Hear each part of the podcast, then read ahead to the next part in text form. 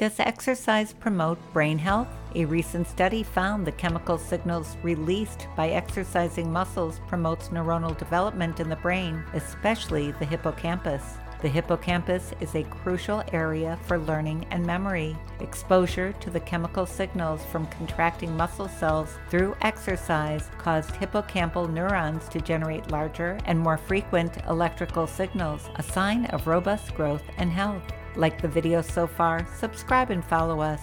Understanding how exercise benefits the hippocampus could lead to exercise based treatments for a variety of conditions, including Alzheimer's disease.